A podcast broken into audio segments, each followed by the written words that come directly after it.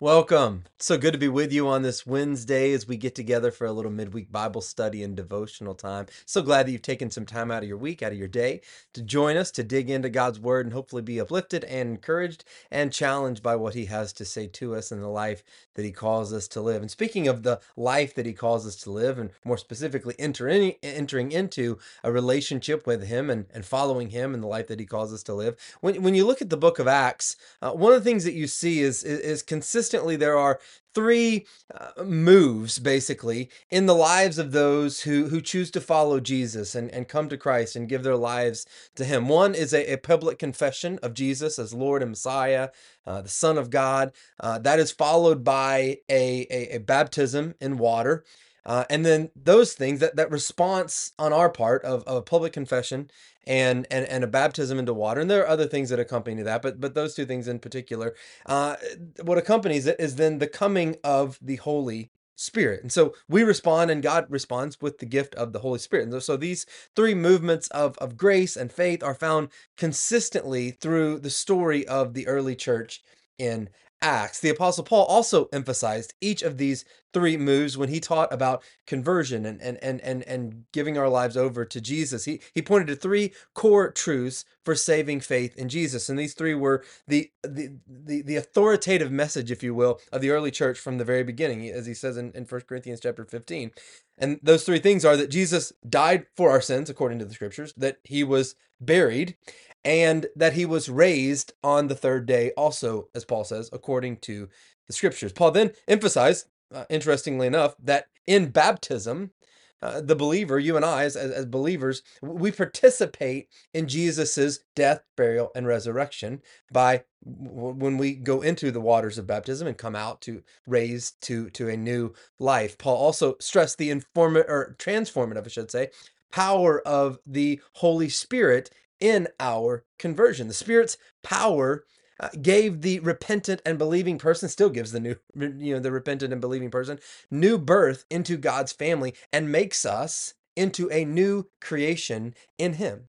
Paul also emphasized that the Spirit who began this new life in the believer would continue to, it's, it's not just a one-time thing, but the Spirit would continue to be at work in each of us who follow Jesus throughout the course of our lives, no matter who that may be. The Spirit was quite literally the power behind the living witness of Jesus in His disciples' lives. And on top of that, the Spirit in Jesus's disciples' lives, both then and, and now, is was also and is also the ongoing testimony to the fact that Jesus rose from the dead, that, that He truly did rise from the dead.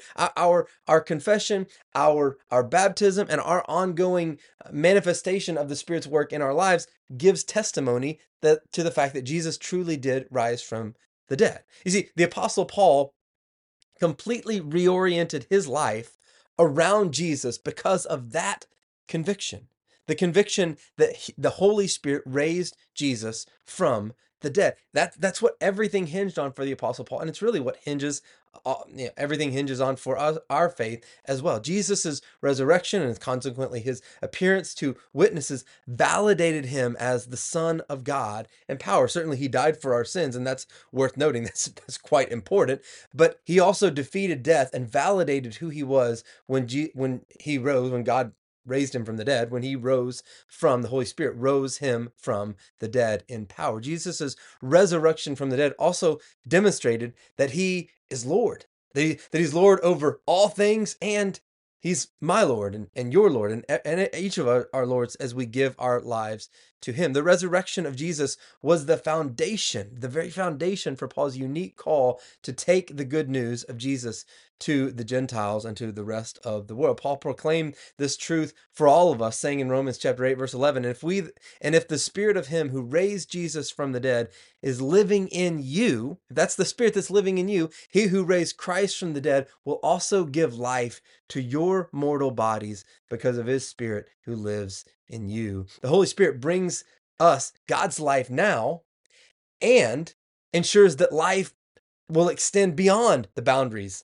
of this life and time and, and our these mortal bodies. He's saying in, in different words what Jesus promised in John chapter seven when He said, let anyone who is thirsty come to me and drink. Whoever believes in me, as scripture has said, rivers of living water, I love this phrase, rivers of living water will flow from within them. As John goes on to, to tell us just right, right after that, uh, that Jesus by this meant the Spirit, the Holy Spirit, whom those who believed in him were later to receive. The resurrected Jesus, who poured out the Holy Spirit at Pentecost and on each of us at our baptism, is alive within us. That same Spirit of the living God who raised Jesus from the dead ensures that this life is eternal for all of us who belong to Jesus. A true believer's life lasts beyond the death of our mortal bodies. The Holy Spirit within each of us ensures our resurrection from the dead, just as Jesus was raised from the dead. We have eternal life that begins not just when we die, but when we come to Christ. That's just the beginning, right? When we come to Christ, and certainly we, we won't recognize the fullness of it until we die. But our eternal life with Jesus begins now because of the Holy Spirit living in us, the same Spirit who raised Jesus from the dead. And it is a life that truly will never end. As Jesus said in John chapter eleven, verses twenty-five and twenty-six, I am the resurrection and the life. The one who believes in me will live, even though he dies. And whoever lives by believing in me will never die.